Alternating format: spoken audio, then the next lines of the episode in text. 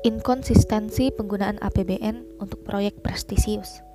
Pemerintah semakin serius untuk memindahkan ibu kota negara ke Kalimantan Timur. Anggarannya mayoritas akan menggunakan anggaran pendapatan dan belanja negara. Padahal, sebelumnya pemerintah menyatakan bahwa anggaran pindah ibu kota negara akan seminim mungkin menggunakan APBN karena lebih mengandalkan sektor swasta dan lainnya. Hal itu pernah disampaikan Presiden Joko Widodo saat membuka acara buka puasa bersama pejabat dan pimpinan lembaga negara di Istana Negara 6 Mei 2019. Pemerintah Presiden Joko Widodo juga ingkar janji terkait pembiayaan kereta cepat Jakarta-Bandung.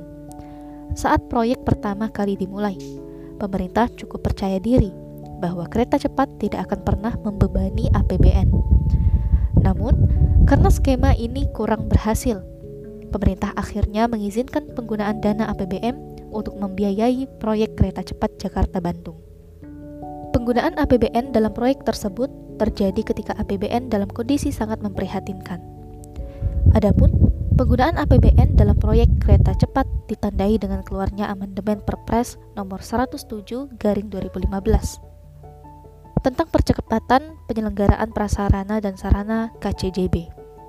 Keputusan menggunakan APBN untuk proyek ini menunjukkan inkonsistensi dari pemerintah dan berpeluang merusak kredibilitas proyek-proyek BUMN yang ada.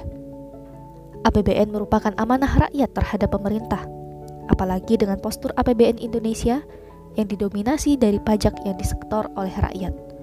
Dana yang ada seharusnya digunakan semaksimal mungkin untuk kemaslahatan rakyat.